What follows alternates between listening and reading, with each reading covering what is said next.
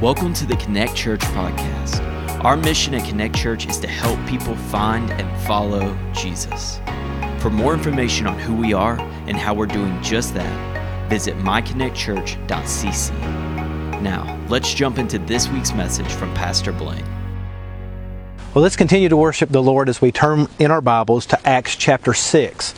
We're going to continue from where we left off last week and have continued to leave off and kind of building a narrative. And over the last few weeks, we've been talking about what it looks like for the people of God to truly be indwelt and filled with the Spirit of God and to live in that empowerment. And uh, one of my contentions with looking at the current uh, scope of Christianity around the world is that we have forgotten what it looks like to live in the empowerment of the of the scriptures. And so the conviction that comes out of that is as you look at modern day Christianity and certainly American Christianity and compare that to first century Christianity, there there is such a deep contrast.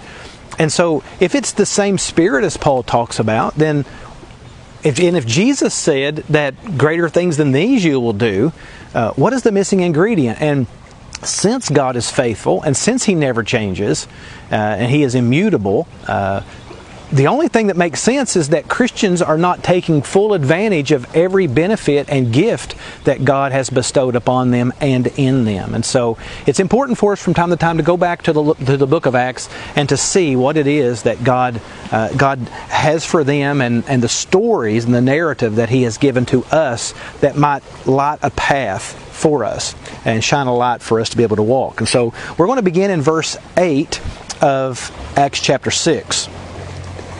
And Stephen, full of grace and power, was doing great wonders and signs among the people.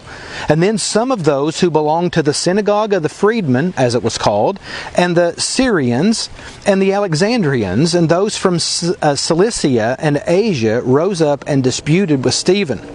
But they could not withstand, listen to this, the wisdom and the spirit with which he was speaking.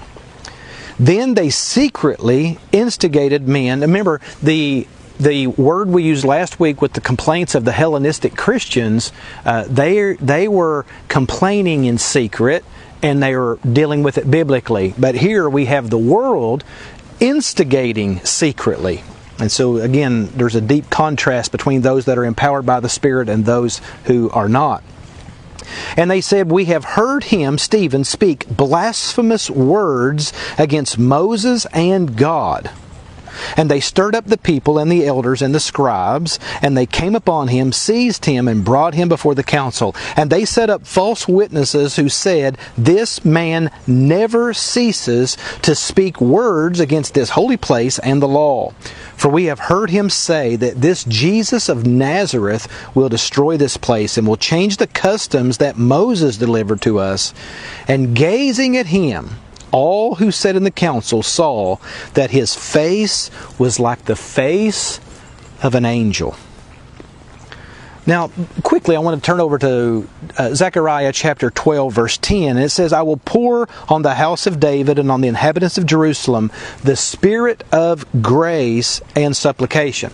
Now, here, the, the prophet Zechariah is talking about the giving of the Holy Spirit on the day of Pentecost to those first uh, century Christians. And he uses the, the giving of the Holy Spirit, the empowerment of the Holy Spirit, he uses the term spirit of grace which is very similar to what we find in the book of Hebrews in chapter 10 verse 29 which says of how much worse punishment do you suppose will be thought worthy who has trampled the son of God underfoot counted the blood of the covenant by which he was sanctified a common thing and insulted the spirit of grace referring to quenching or grieving the holy spirit so both of these verses specifically state that the Holy Spirit Himself is the Spirit of grace.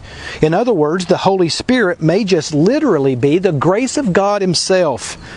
If God's grace is God's power flowing and operating through us, then the power of God is really the power of the Holy Spirit Himself flowing through us then it makes perfect logical sense that the Holy Spirit Himself would then be called the Spirit of the grace of God. So the Holy Spirit is an actual grace of God. As such, all Christians actually have the grace of God already within them, residing with them, indwelling them, since we all have the Holy Spirit already living inside of us. So I want us to go back now to Acts chapter 6 and verse 8 when the Bible says that Stephen was full of grace and power. This is another way of saying that spirit that, that Stephen was living and walking within the full functioning of the empowerment of the Holy Spirit. Stephen is operating in that. He is full of the Holy Spirit. Now, we already know that his reputation was being a man full of the Holy Spirit because that was one of the qualifications for being a deacon, of which Stephen was one. In fact, the first one mentioned. You cannot have the grace of God without having the Spirit of God. So when Luke says in Acts that Stephen was full of grace and power, it's another way of saying that he is constantly living within the indwelling empowerment of the Spirit. The fullness of the Spirit was producing opportunities, was going before Stephen and producing opportunities. And again, it's easy for us to look at. Here you have a man of Stephen, and there's great resolution and disputes being settled in the early church. And here is another but from Luke. As soon as they begin to gain some steam and some momentum as an early church, here is another crisis. But those crises gives birth to even better things. Now look, the Holy Spirit is producing opportunities. Stephen, being full of the Spirit, is looking for opportunities. And I hope that you can see the application that there is for us there. That as we are operating in the Spirit, the Spirit makes opportunities. We call them divine appointments. But the Holy Spirit Spirit gives us divine appointments, but if we're not looking for them, we'll slip right past them. But Stephen, being full of the Spirit, is engaged in his world in such a way that he is looking for opportunities to take advantage of.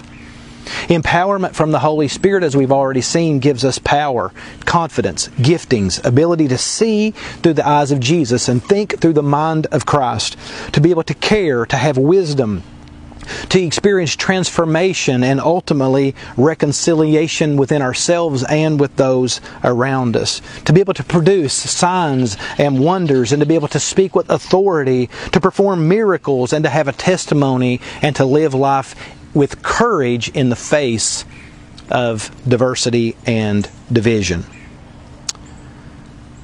It seems, though, that there is another component that comes along with the empowerment of the Holy Spirit. And if you if you know if you study fear much, and uh, and uh, again, I'm not saying that you should, but people have a fear of death. But there is a fear that people have even more so than death or dying, and that's the fear of speaking. Uh, now, some may dispute that, but there is a fear that we experience when we have to stand before people and give some sort of a speech or a testimony or some kind of dialogue. We get nervous about what if, we, if we're going to embarrass ourselves or if we're going to uh, receive a negative reputation as a part of what we're about to say, or if we mess up, or if we say the wrong thing, or how we're going to be perceived. And so these fears begin to to guide uh, our lives. But I want you to notice so far in the book of Acts that every time there is a talk about the being filled with the Holy Spirit, the one result that culminates is the ability to speak boldly, to be able to speak and declare the truths of God's Word. And if, if there is one thing about modern Christianity that I see is that most Christians are silent when it comes to their witness. They're silent when it comes to declaring the application of the Word of God. But when you look at the first church, every time we talk about the filling of the Holy Spirit, they look for an opportunity to declare an opportunity to herald the good news, an opportunity to bring people into the truths of Jesus Christ. So, signs and wonders bring about conflict, yes, but that brings about the opportunities to declare God's truth. Now, these that are deacons are serving and they are serving well, but they're not just serving. Stephen, it'd be easy to say, well, Stephen's not a preacher. Stephen is a deacon. Stephen should be should be serving. Or it'd be easy for Stephen to say, listen, I, I, my gift is not speaking. My gift is waiting on tables and serving uh, the, the the widows. But we need to understand that when we live in the empowerment of the Holy Spirit, it is every one of our jobs to do the to do the work of an evangelist. Now, that doesn't mean necessarily pastoring a church. It doesn't even necessarily mean heralding the good news to a congregation. But the, the truths of God must always be on our lips. That's why Paul told Timothy to do the work of an evangelist. And so it's important for us to see that. So here we have Deacon Stephen preaching the good news of Jesus Christ. They're not just deacons, they're evangelists, and even more so, disciple makers. So, and by the way, let me say this we can't be one without the other. You can't just serve without making some declaration as to why, or we become humanitarians. On the other side, you can't just preach without having an opportunity to serve people as a means to prove the motivation by which you care. But look at verse 10. But they could not withstand the wisdom and the spirit with which he was speaking. Now, just a couple of quick things strike out at me, and I want to share them with you. This wasn't about truth. This wasn't necessarily about what Stephen was saying. There were many people that were saying this, so why all of a sudden is he a target? Well, remember who Stephen is. Stephen is a Hellenistic Jew. We learned that last week. He had converted to Christ. But look who's after him. And if you look closely at the synagogue of the freedmen, now this is not the temple. Uh, history tells us that there were probably hundreds of synagogues all around Jerusalem. This one, the name of it is the synagogue of the freedmen. But look at the, the places where these people are from or of. And so we know that they live in Jerusalem, but their background is from far uh, uh, far away. For instance, uh, Cyrene or Alexandria or Cilicia or Asia. This synagogue, the synagogue of the freedmen, is made up of Hellenistic Jews. These are people that were in the same uh, category as Stephen was just prior to his conversion to Christ. Perhaps it's it's even that this is the church or the synagogue that Stephen used to attend. Maybe this is why it made him such a target. He used to be a Hellenistic Jew, now he's a Christian, and his former friends are looking at him and uh, seeing something in him that they do not like. Perhaps it's a little bit of notoriety that Stephen is achieving. Maybe it's some leadership abilities that he is achieving, and they're jealous. Well, we talked about that with the religious leaders from a few weeks ago and how their jealousy drove their actions and their thinking and their their fallen nature drove their decision making. And listen, we have to be very very careful that that's not true of us. That we take our fallen nature and we allow the empowerment Holy Spirit to reconcile us to our spiritual nature and we take those thoughts and feelings captive to Christ. That's what Stephen is doing and these men are intimidated by Stephen now. Now, in 1914 and uh, and 15, there was a uh, archaeological discovery found in Jerusalem, and they found an actual Greek-speaking synagogue. Perhaps this is the synagogue of the freedmen. Now we know from history that during the diaspora, when the Jews were uh, kind of expelled from Jerusalem and they traveled the world, that many of them were taken into slavery by Rome. And when they were released from slavery, they gravitated back to Jerusalem. And because of their background and because of their history and because of their wounds, they gravitated toward each other. And they established their own Greek speaking synagogue right in Jerusalem. And they called this synagogue the Synagogue of the Freedmen. Now, this was a few generations ago, but from generation to generation, they kept the traditions, they kept the name, they kept their identity in their slavery rather than in their uh, in their faith. Anyway, I only say all of those things just to verify that what Luke is writing at Acts and the issue between Stephen and his former friends is a really real issue. Sometimes it doesn't it doesn't really matter to our faith, but sometimes it's important for us just to kind of look and uh, when we see the the history backing up what Scripture says, it's a whole lot easier for us to see ourselves in the story and to be able to make proper uh, application if we properly connect the dots. So we've been looking at what it looks like to be empowered by the Holy Spirit and following the command to be filled. So I want to break that down for a moment. Every time that Luke has talked about being filled, or even when Jesus talked about the filling of, of the Spirit, this phrase actually means to be furnished right? So I want you to think of an apartment that you're going to let or you're going to rent, and it has everything that you need when you move in. That is what the word means. It means that you are the dwelling place, and the Holy Spirit, when the Holy Spirit comes in, He finally furnishes you. You were empty. You had cobwebs in every corner, but when the Holy Spirit comes in, He furnishes your apartment right? He, he, he brings in everything that you need in order to accomplish what God's will is for your life. So we can get rid of our stuff and we allow the Holy Spirit to furnish to furnish uh, us. So, with that furnishing, a part of what the Holy Spirit brings in to furnish us is it opens up our ability to understand the Scriptures, the Word of God spiritually. So look at 1 Corinthians chapter 2, verse 13. It says this, And we impart this in words not taught by human wisdom, but taught by the Spirit, interpreting spiritual truths to those who are spiritual.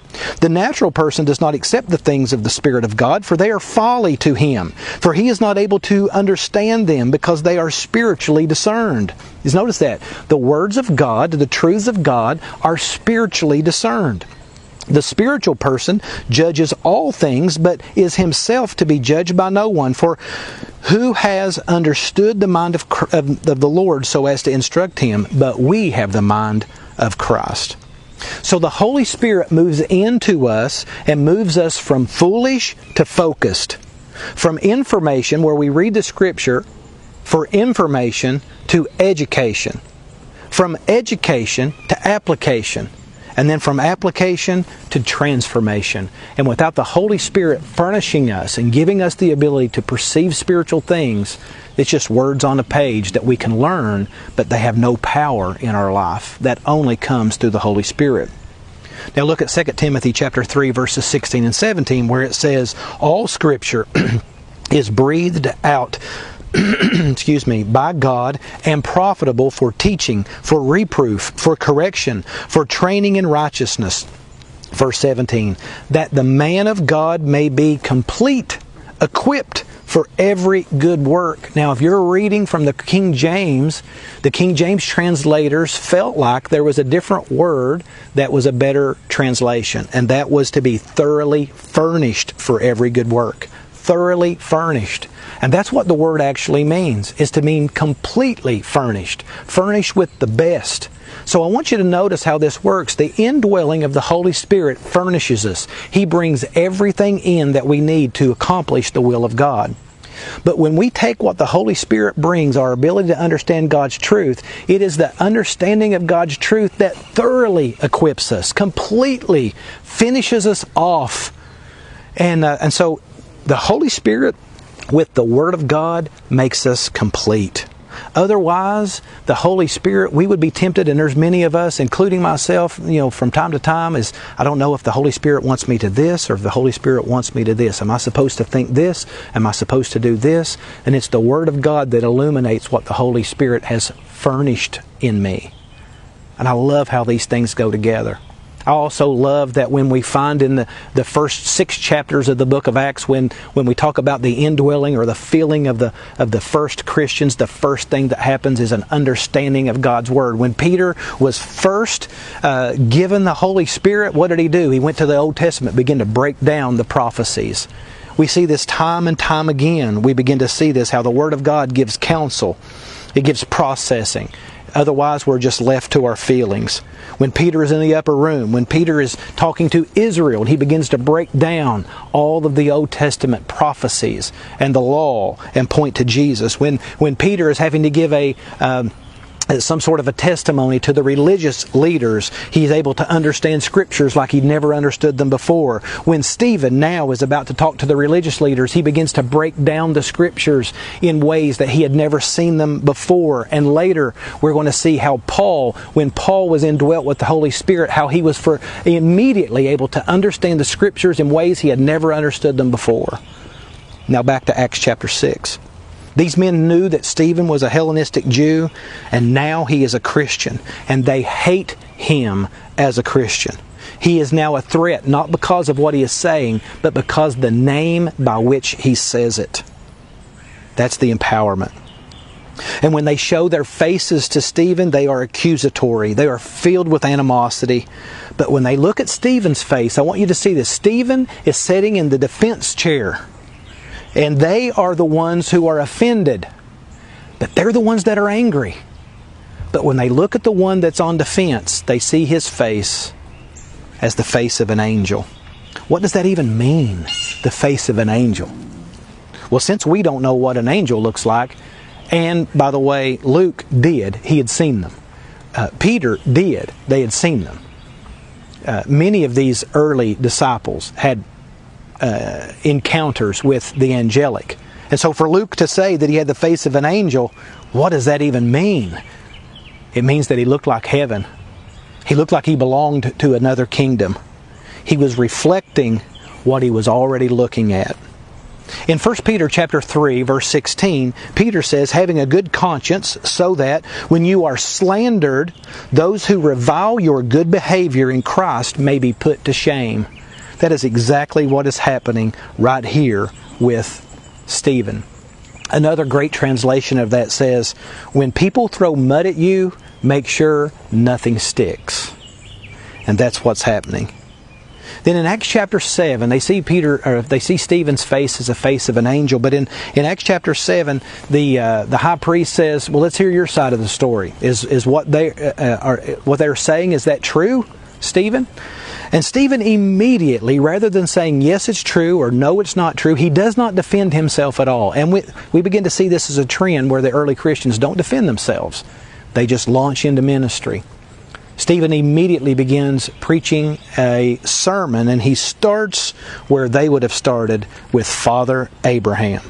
Now, that's something that everyone can agree on. He is finding common ground with them. And by the way, that's a really good process as evangelists, as, as those who are responsible to make disciples, is in our conversations with people to find common ground and to begin to reveal Christ out of that. And that's exactly what Stephen does. I'll just give you a real quick tip that I have found very helpful. There's one thing that everyone loves to talk about, and that's themselves. So when you engage people, instead of starting with Christ, start with the person. As they begin to talk about themselves, you can start hearing their hearts and their burden. And because we have already been empowered by the Holy Spirit, we can show where the Holy Spirit would furnish their lives as well and begin to point that out to them, help them understand uh, the Scriptures. So that's what Stephen does. He he finds common ground, he builds a case, and then he proves Jesus. He goes on to Moses and begins to break down the law, and then he shows how Jesus is the Messiah forecasted by the law, and then he mentioned the coming one. And he shows how Jesus was uh, everything that the scriptures had declared, and then Stephen shows the part that they played in prophecy by killing Jesus.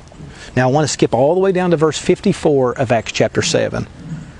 Now, when they heard these things, when they heard Father Abraham, Moses, the law, the Messiah, murder, they were enraged and they ground their teeth at him. Do you know what kind of anger that is?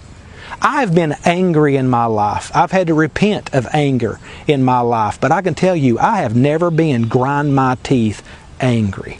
That is a whole nother level of just rage.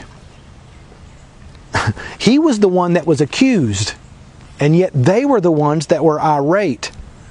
Notice how the Spirit empowers a person to live and to not fear death. Stephen's life is on the line, and he does not count his life. He counts helping people find and follow Jesus. He counts the message as more valuable than his own life. There is grace for that. Folks, I'm telling you, Stephen looked right into the eyes of death and then he looked right on beyond it and he did not bat an eye. He looked like an angel because he was reflecting the heavens already. But he, verse 55, full of the Holy Spirit, there it is. Gazed into heaven and saw the glory of God and Jesus standing at the right hand of God. And he said, Behold, I see the heavens opened and the Son of Man standing at the right hand of God. And here's Luke's but we talked about last week. But they cried with a loud voice and stopped their ears. That actually means to push. That word that's here stopped means to push together. They didn't just stop listening, they put their hands on their head so that they couldn't hear the name of Jesus. And then they rushed him uh, rushed together at him. When they cast him out of the city and stoned him and the witnesses laid down their garments notice this at the feet of a young man named Saul. And as they were stoning Stephen he cried out Lord Jesus receive my spirit.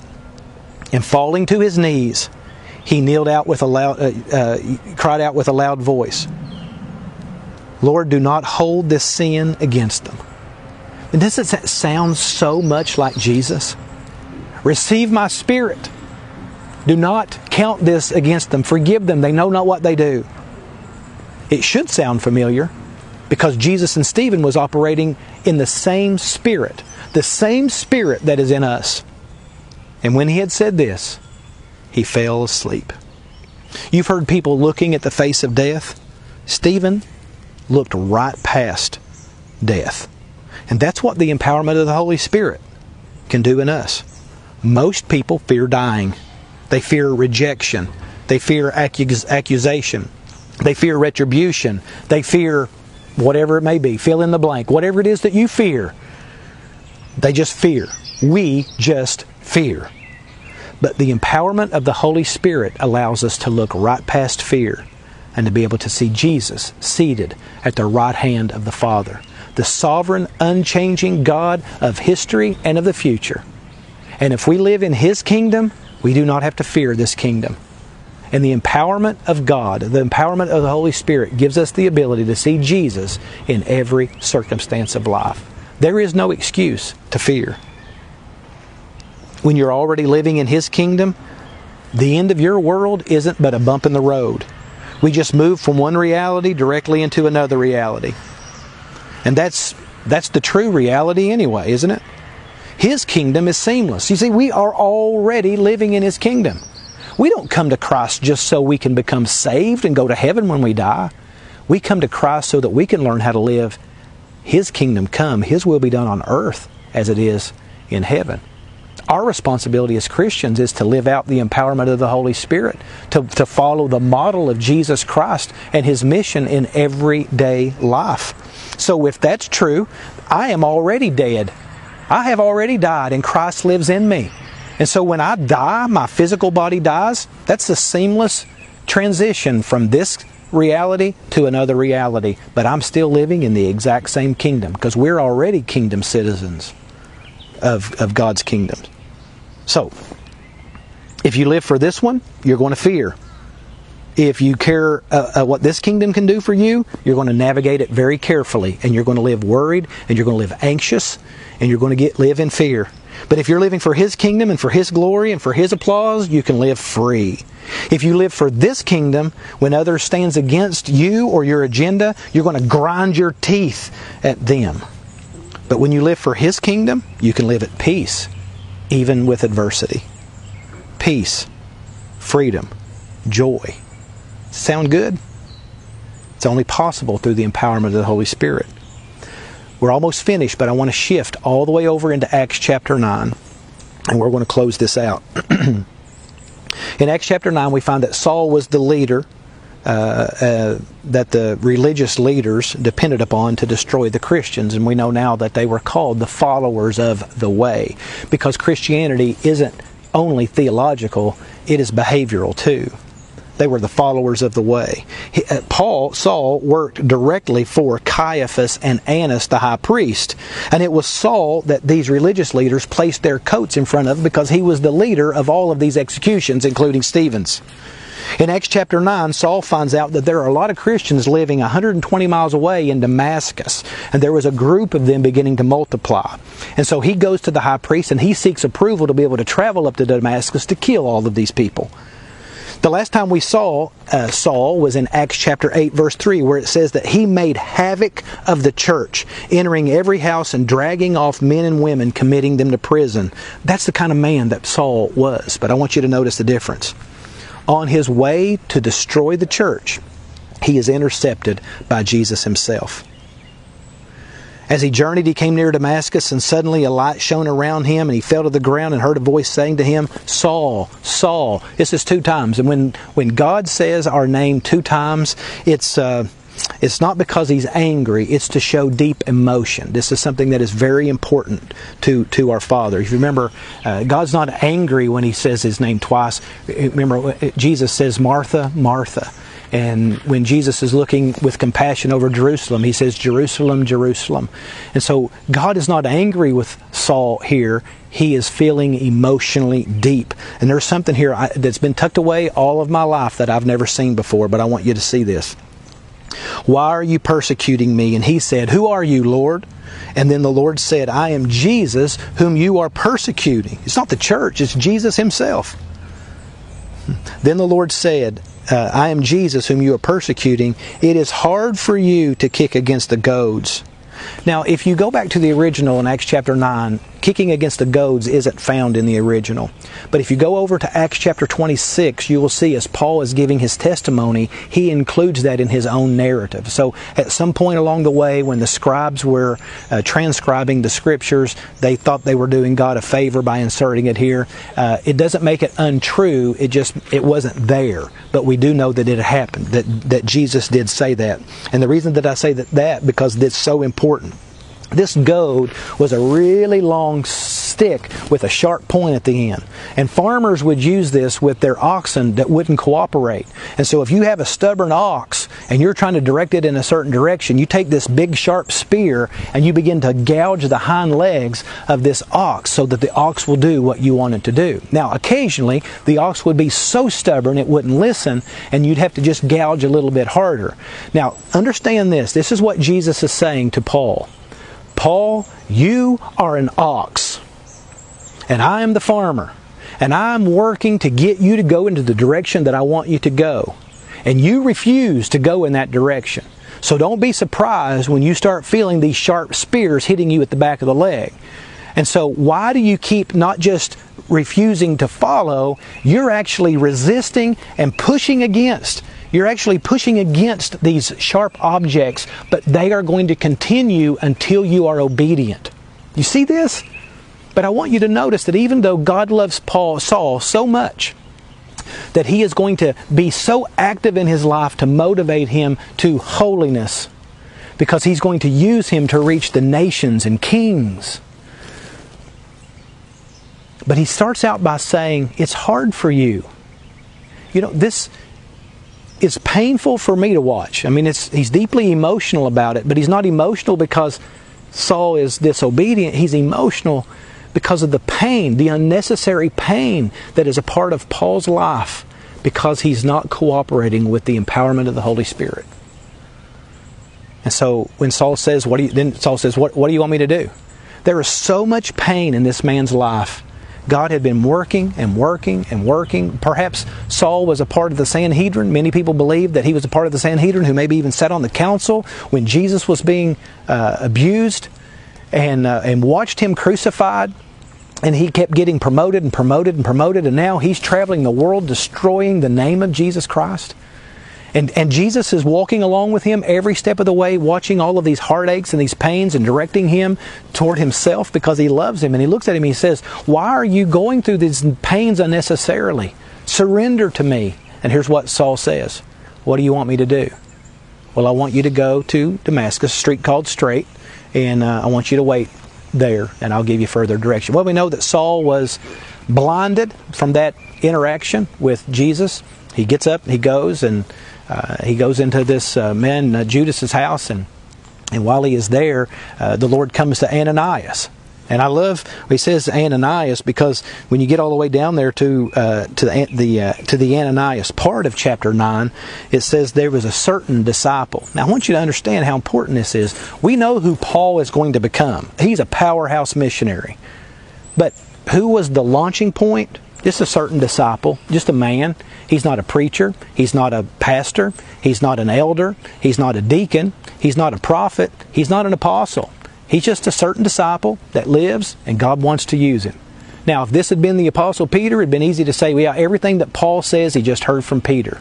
No, no, no. So God eliminates that and just uses an everyday Christian who is learning to walk in the empowerment of the Holy Spirit to see transformation come into the life of of uh, of Saul.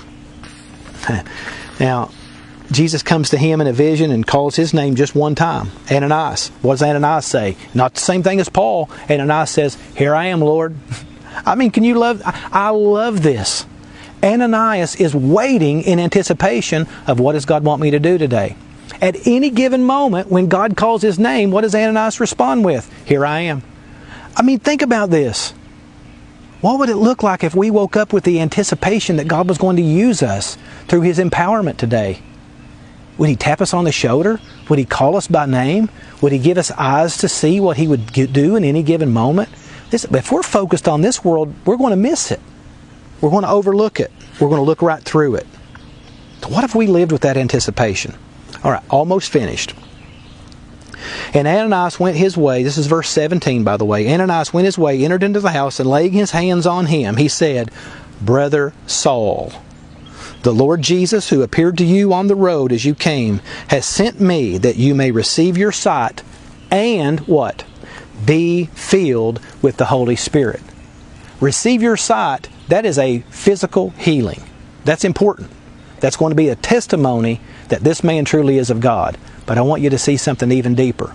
Paul doesn't, or uh, Ananias doesn't say that you may be saved.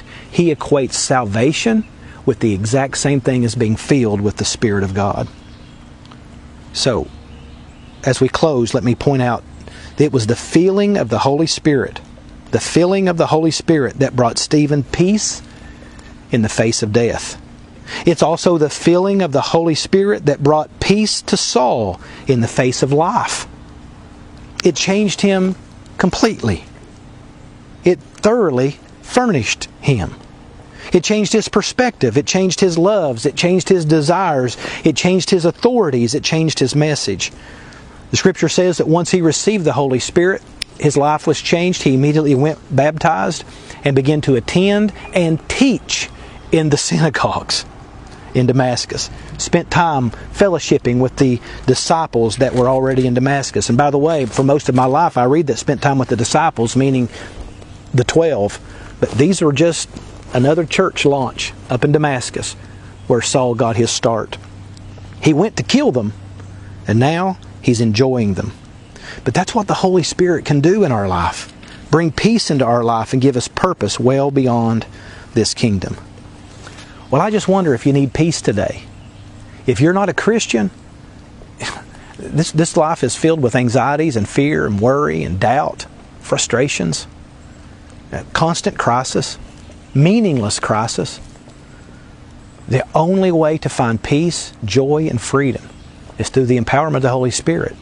And that is to give our life directly to Jesus Christ and to live in anticipation of Him using us as a certain disciple. But if you are a Christian, and perhaps you're not living in the freedom and the, and the peace and the joy that comes from a relationship with Jesus, I beg you today is the day to say, I'm going to begin to live in anticipation. I'm going to spend time in the Word of God, asking the Spirit to illuminate me so that I can be transformed by the renewing of my mind. I refuse to live in this world's kingdom any longer. I'm going to be translated into the kingdom of light, and I'm going to begin to walk in the empowerment of the Holy Spirit. Let's pray together. Lord, we love you and we thank you for your word, the power that we have within us. I just pray that we would learn what it looks like to live in that empowerment, to live as spiritual men instead of foolish physical men. Help us not to live as mere men any longer, but to walk in the fullness, the furnished equipment, the uh, equipping, the, uh, the, the, the complete package of all the gifts that you have given us through the ministry of your Spirit. Lord, we actually need to fall on our face and repent before you for ta- taking such a gift so haphazard. And so Lord, I pray that you would show us, light our path, help us to see, convict our hearts, convict our nature, and let us bring our life into yours. Bring your life into ours. In Jesus' name we pray. Amen. If you need help finding or taking your next step, send us a message at hello at myconnectchurch.cc.